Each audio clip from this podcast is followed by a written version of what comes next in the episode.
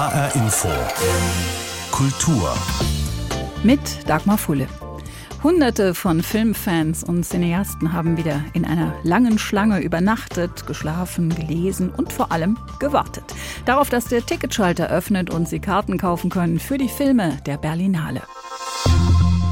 Oder, wie es offiziell und ganz richtig heißt, für die internationalen Filmfestspiele Berlin. Bis zum Ende dieses Monats gibt es auch in diesem Jahr wieder ein kaum zu bewältigendes Programm mit Hunderten von Filmen, vom Spielfilm über den Dokumentarfilm bis zum künstlerischen Experiment. Nicht nur zum Gucken, sondern auch zum drüber diskutieren, in jeder Menge Veranstaltungen und Publikumsgesprächen. Und die Berlinale feiert ihren 70. Geburtstag. Ein Rückblick auf eine wechselvolle Geschichte.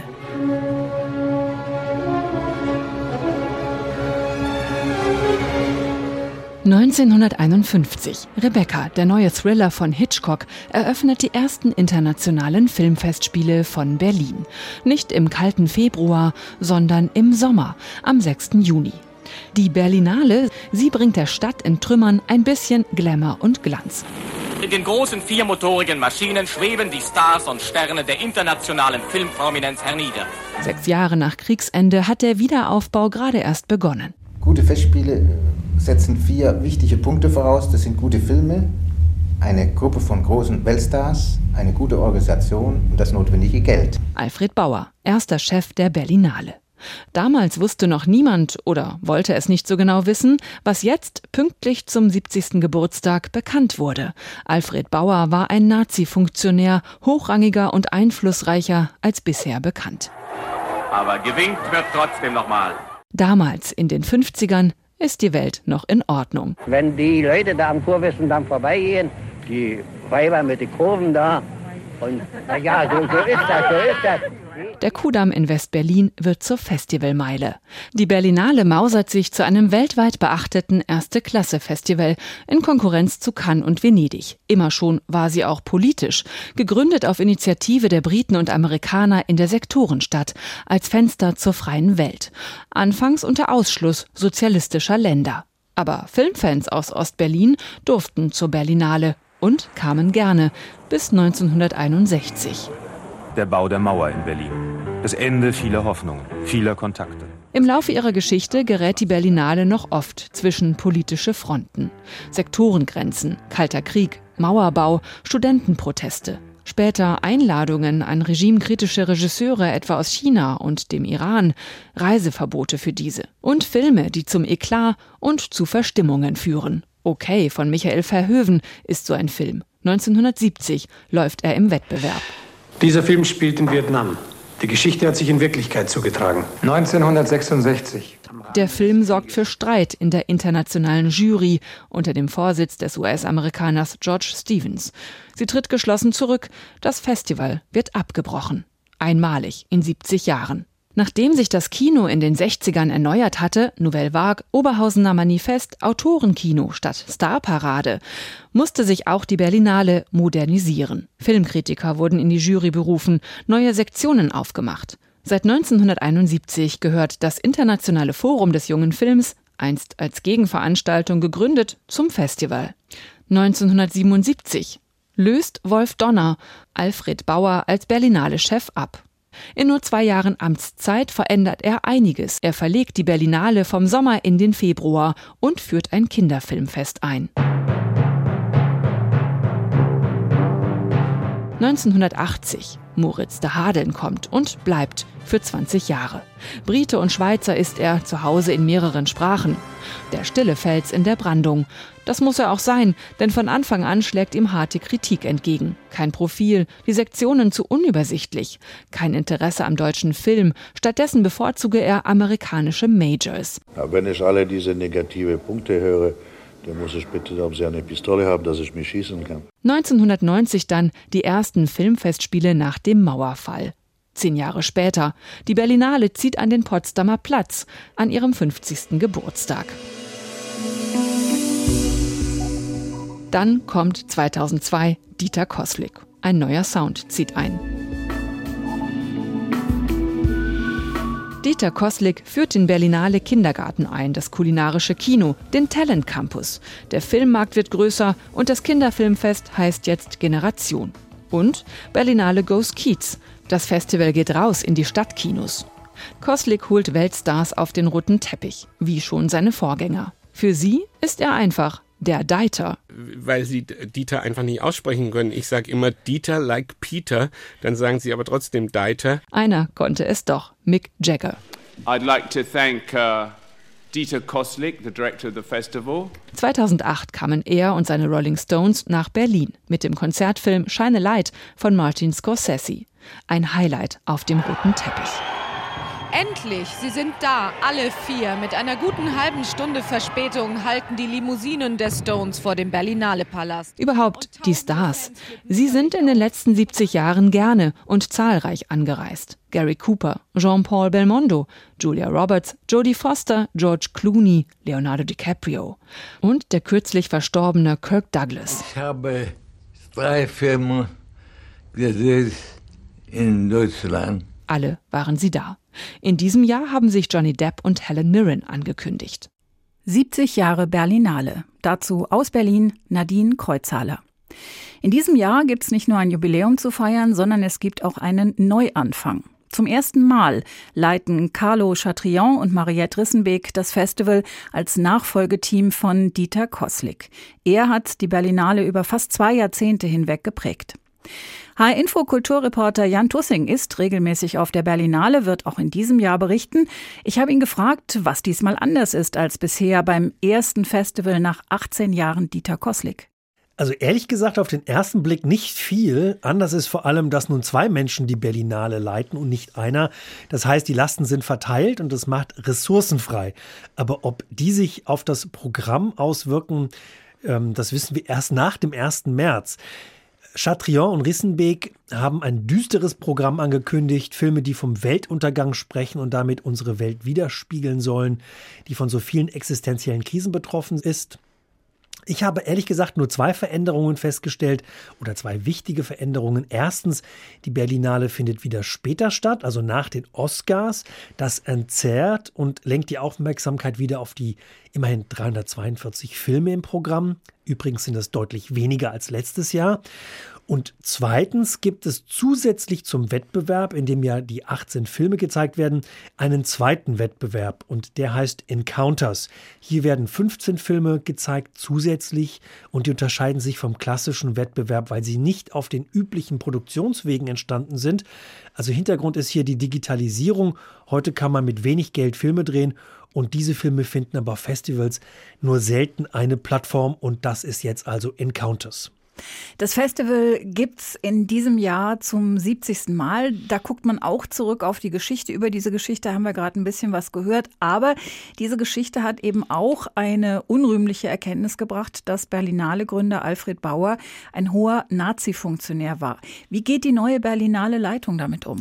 Also die Nachricht kam ja wie eine Bombe. Carlo Chatrion ist Italiener, Maria Driesenbeck ist Niederländerin und die werden jetzt mit unserer unrühmlichen deutschen Geschichte konfrontiert.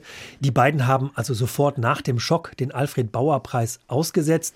Der Alfred Bauer Preis ist ja ein silberner Bär, der nach dem Tod des Gründers ins Leben gerufen worden ist und sehr renommiert übrigens ist. Und sie haben eine historische Kommission an die Aufarbeitung der Geschichte gesetzt. Hm, ich muss aber ehrlich sagen, viel beunruhigender finde ich, dass nun 300.000 Besucher nach Berlin kommen, in dem Wissen, dass die Berlinale vor genau 70 Jahren von einem Nazi gegründet wurde. Äh, wie kann man 70 Jahre nicht gewusst haben, mhm. dass ein hoher Nazi-Funktionär am Werk war? Das wird, glaube ich, die äh, Aufgabe für die neue Leitung sein. Die Berlinale ist traditionell ein Ort, an dem sich Kinofans treffen, Cineasten und das Kino natürlich feiern, aber Viele Kinos müssen schließen, überall. Die Besucherzahlen gehen zurück. Ist so ein Festival überhaupt noch zeitgemäß in unseren Zeiten, in Zeiten von Streamingdiensten? Ja, gute Frage, denn auch andere Festivals kämpfen ja mit der neuen Vormachtstellung von Streamingdiensten, wie etwa das Filmfest in Cannes, das sich ja kategorisch weigert, Netflix-Produktionen zu zeigen. Dort ist man der Meinung, dass nur Filme gezeigt werden dürfen, die auch in die Kinos kommen. Die neue Berlinale Leitung scheint nicht ganz so dogmatisch oder kämpferisch, aber Fakt ist auch, in Berlin gibt es keine Netflix-Produktionen im Wettbewerb. Ich glaube, vielmehr die Frage muss man kategorischer beantworten. Also Festivals werden nie ihre Relevanz verlieren, glaube ich, denn Bewegtbilder werden immer wichtiger in unserer Welt und neue Technologien werden auch in Zukunft unsere Sehgewohnheiten oder auch unsere Produktionsmöglichkeiten von Filmen verändern. Da finde ich sehr schlau, dass die Berlinale Leitung auch neue Serien vorstellt. In diesem Jahr ja auch wieder und da gibt es dann auch Netflix-Produktionen zu sehen, nämlich eine deutsch-österreichische Serie über Sigmund Freud, auf die wir uns freuen können, und eine Serie von dem Shootingstar Damien Chazelle, mein großer Liebling, der hat La La Land gemacht und ist berühmt geworden. Ähm, seine neue Serie heißt The Eddie und ist nach der Berlinale dann auf Netflix zu sehen und eben halt nicht im Kino. Kleiner Ausblick vielleicht noch aufs Programm. Was ist aus deiner Sicht besonders interessant und vielversprechend? Ja, also äh, da ist ja so viel. Ich freue mich schon sehr auf die Berlinale und habe auch schon ein bisschen Fieber, glaube ich. Für mich ist das ja das schönste Publikumsfestival überhaupt. Einfach eine saugute Stimmung. Wer kann, sollte nach Berlin fahren, weil man Karten ja auch online kaufen kann. Das heißt, man kann sich die Filme angucken. Und da freue ich mich ganz besonders auf den neuen Film von Sally Potter mit Javier Bardem in der Hauptrolle. Roads Not Taken. Das ist die Geschichte der bedingungslosen Liebe einer Tochter zu ihrem geistig ja, zerrütteten Vater. Und ich freue mich auf die deutsch-schweizer Koproduktion Schwesterlein mit Nina Hoss und Lars Eidinger in den Hauptrollen. Die finde ich persönlich ja wunderbar und die spielen hier ein Zwillingspaar. Also, da bin ich gespannt sagt Jan Tussing, unser Reporter auf der Berlinale. Wir werden in den nächsten Tagen immer wieder berichten und natürlich auch und vor allem am Schluss, wenn es den goldenen und die silbernen Bären gibt. Im Wettbewerb stehen dieses Jahr 18 Filme aus 18 Ländern. Mit dabei ist auch die deutsch-französische Koproduktion Undine von Christian Petzold. Für ihn ist es sozusagen ein Heimspiel, denn er kommt aus Berlin, er ist bis heute dort zu Hause und hat dort auch sein Handwerk gelernt. Auf der Berlinale ist er in diesem Jahr schon zum fünften Mal vertreten. Aber dabei sein ist für ihn noch immer was Besonderes. Es ist immer noch Ehre und Auszeichnung. Das, ich bin immer noch nicht äh, Bayern München geworden, glaube ich, als äh, Seriensieger. Also das ist immer noch etwas ganz Besonderes. Und das ist ja nun mal die Stadt, in der ich lebe. Und dieser Film, den ich jetzt gerade auf der Berlinale habe, ist ja auch ein Film, der in dieser Stadt, in der ich lebe, größtenteils spielt. Und es ist ein wunderbares Gefühl, das glaube ich, wenn man einen, einen Film sieht, ja, der in der Stadt ist, in der man gerade den Film sieht und dann man kann aus dem Kino rausgehen und sieht die Stadt dann mit anderen Augen. Was man in dieser Stadt auch noch sieht, sind Kinos. In Berlin gibt es 91 Kinos mit 266 Sälen. So viel wie nirgends sonst in Deutschland, sagt das offizielle Hauptstadtportal berlin.de. Anderswo sieht's ganz anders aus. Viele Kinos müssen schließen. Die, die noch da sind, kämpfen mit sinkenden Besucherzahlen angesichts der Konkurrenz von Streamingdiensten und YouTube. Was tun? Christian Petzold hat dazu eine ganz klare Meinung.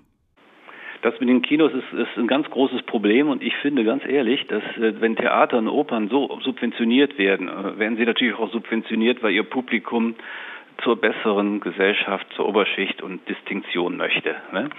Die Kinos sind großartige und wichtige Orte, aber sie, sie werden nicht äh, anständig subventioniert. Die Kinos müssen erhalten bleiben, weil sie zu, der, zu einer Stadt gehören. Eine Stadt ohne Kinos ist keine Stadt mehr. Am Sonntag hat der neue Film von Christian Petzold Premiere auf der Berlinale. Er heißt Undine. In der Hauptrolle die Schauspielerin Paula Beer, vielen bekannt aus der Serie Bad Banks. Und worum geht's? Ja, es gibt ja diesen Undine-Mythos. Das ist ja so, wenn ein Mann unglücklich ist, liebesunglücklich ist, kann er zu einem Waldsee gehen und die Undine rufen, die eine Wassernymphe ist, und die kommt dann aus dem Wasser, nackt und schön, und äh, äh, begibt sich in die Hände dieses Mannes und sagt, ich bin dein, aber wenn du mich verlässt, muss ich dich töten. Und äh, natürlich ist der Mann äh, äh, untreu wie alle Männer und dann muss sie ihn letztendlich töten und zurück in den Waldsee gehen. Unsere Undine, äh, eben gespielt von Paula Bär, möchte nicht mehr töten, obwohl sie verlassen wird. Und sie möchte wirklich lieben. Und darum geht es in diesem mhm. Film. Undine ist in der Mythologie ein Wassergeist und schon im Trailer zum Film spielt eine große Menge Wasser eine große Rolle. Für den Regisseur hat das durchaus was mit Berlin zu tun. Berlin ist ein Sumpfgebiet, was trockengelegt worden ist, um dort in seiner 750-jährigen Geschichte, um dort eine Stadt entstehen zu lassen. Und ich habe mir immer vorgestellt, aus den trockengelegten Sümpfen kommen die Wasser- und Elementargeister und erzählen ihre Geschichte. Eine dieser Geschichten also ist der Ausgangspunkt für den neuen Film von Christian Petzold. Undine hat auf der Berlinale Premiere und kommt am 26. März in die deutschen Kinos. Be- und verzaubern können weibliche Wassergeister wie Undine ganz ohne Zweifel. Zuweilen reicht aber zum Verzaubern einem ganz irdischen weiblichen Wesen ein schlichtes Musikinstrument. Du spieltest Cello jedem Saal in unserer Gegend. Ich saß immer in der ersten Reihe und ich fand dich so erregend. Cello, du warst eine Göttin für mich und manchmal sahst du mich an und ich dachte, Mann, oh Mann, und dann war ich wieder völlig fertig. Udo Lindenbergs Liebeserklärung an die Frau mit dem Cello. Zum ersten Mal veröffentlicht 1973. Das war tatsächlich das letzte unbeschwert glückliche, weil gesunde Jahr der britischen Cellistin Jacqueline Dupré. Mit vier Jahren verliebte sie sich beim Radiohören in den Klang eines Cellos. Mit fünf Jahren bekam sie eins. Ihre Fortschritte waren riesig, ihr Können war schnell erstaunlich, sie galt als Wunderkind, hatte Unterricht bei den Besten und mit 16 einen gefeierten Debütauftritt in London. Es war der Beginn einer internationalen Karriere, immer in Begleitung des Riesenwesens. So hatte Jacqueline Dupré ihr Cello getauft. I think I first became busy after I came back from France. Das erste Mal, dass ich wirklich viel unterwegs war, war, nachdem ich aus Frankreich zurückkam. Es war mein erster Vorgeschmack darauf, wie es ist, rund um die Welt zu reisen. Das hat mir viel Spaß gemacht, immer. Nur das Cello macht einem immer einen Strich durch die Rechnung. Dieses abscheuliche Cello.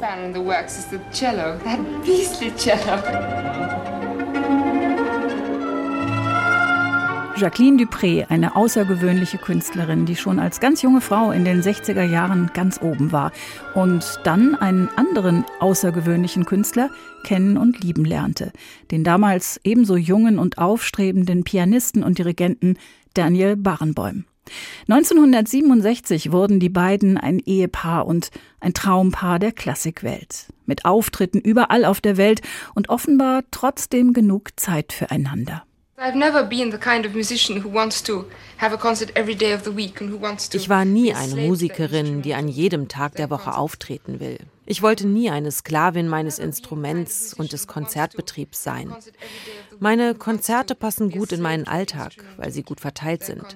Und ich kann tatsächlich die meiste Zeit mit Daniel verbringen.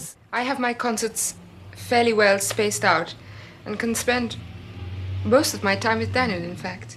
So hat es Jacqueline Dupré ausgedrückt, kurz vor ihrer Heirat mit Daniel Barenboim. Ein paar Jahre später bekam sie die Diagnose Multiple Sklerose. Jacqueline Dupré starb im Oktober 1987 im Alter von 42 Jahren. Ein Ballettabend in London im Royal Opera House erzählt jetzt auf besondere Weise die Geschichte dieser besonderen Künstlerin unter dem Titel Die Cellistin. Im Zentrum des Stücks stehen die Liebesbeziehung zwischen Jacqueline und ihrem Cello und die Verzweiflung und Wut, als sie es wegen ihrer Krankheit nicht mehr spielen kann. Marcelino Sambé, der das Cello verkörpert und damit eine der Hauptrollen hat, räumt ein, dass die heiße Phase ausgesprochen fordernd ist. Very, very das ist eine sehr aufregende Zeit und eine sehr anstrengende. Man ändert noch Dinge, braucht aber auch viel Stehvermögen und alles bekommt den letzten Schliff. Die Cellistin erzählt das Leben von Jacqueline Dupré, der hochbegabten, gefeierten britischen Cellistin, die in den 60er Jahren mit Edward Elgars Cellokonzert in E-Moll ihren Durchbruch feierte Werte.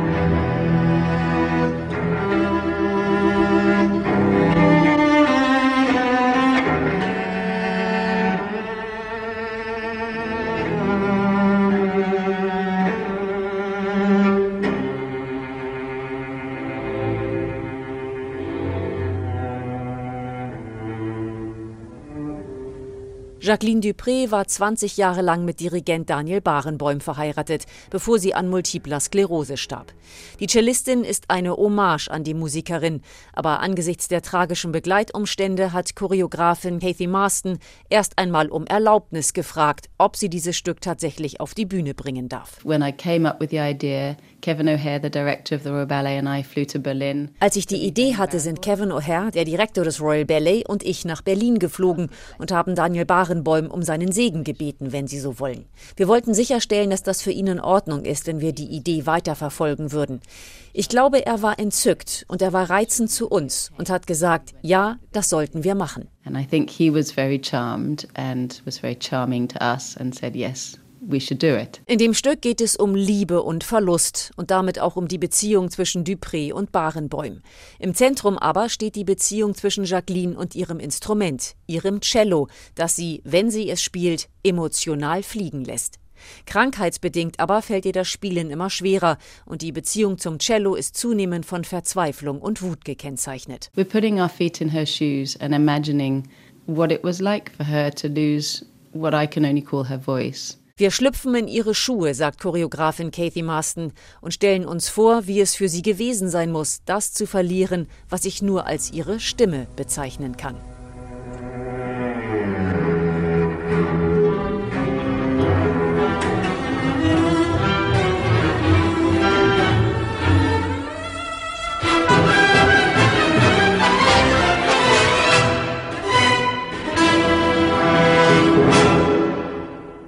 Aus London Imke Köhler über das Tanztheaterstück Die Cellistin, das in dieser Woche vom Royal Ballet uraufgeführt worden ist. Das Stück, das die Geschichte der Cellistin Jacqueline Dupré erzählt und über das die Choreografin Kathy Marston sagt, es ist der Versuch herauszufinden, wer diese Frau in ihrem Innersten war und dann diese Eigenschaften in Bewegung umzusetzen. Am 25. Februar um 20.15 Uhr wird die Aufführung weltweit live in ausgewählten Kinos gezeigt. Unter anderem in Frankfurt im Cinema und in der Harmonie, in Gießen im Kinopolis und in Marburg im Cineplex. HR Info. Kulturtipp. Matthias Wagner K., der Direktor des Museums Angewandte Kunst in Frankfurt, empfiehlt eine Ausstellung mit Fotografien von Katharina Sieverding, einer Künstlerin, so meint er, die mit ihren Werken immer präsent war und die seit Jahrzehnten die deutsche Kunstszene prägt. Sie war es, die vor 50 Jahren die Ausdrucksmöglichkeiten der Fotografie in der Kunst erweiterte. Sie ist es, die sie mit ihren kritischen Fotoprojekten ohne Unterlass prägt. Dicht gehangen sind ihre Bildwerke in der DZ-Bank Kunstsammlung und fast scheint es so, als würden die gesamten Räumlichkeiten einen einzigen Clash medialer Bilder erzeugen, die tagtäglich auf unsere Sehnerven einwirken.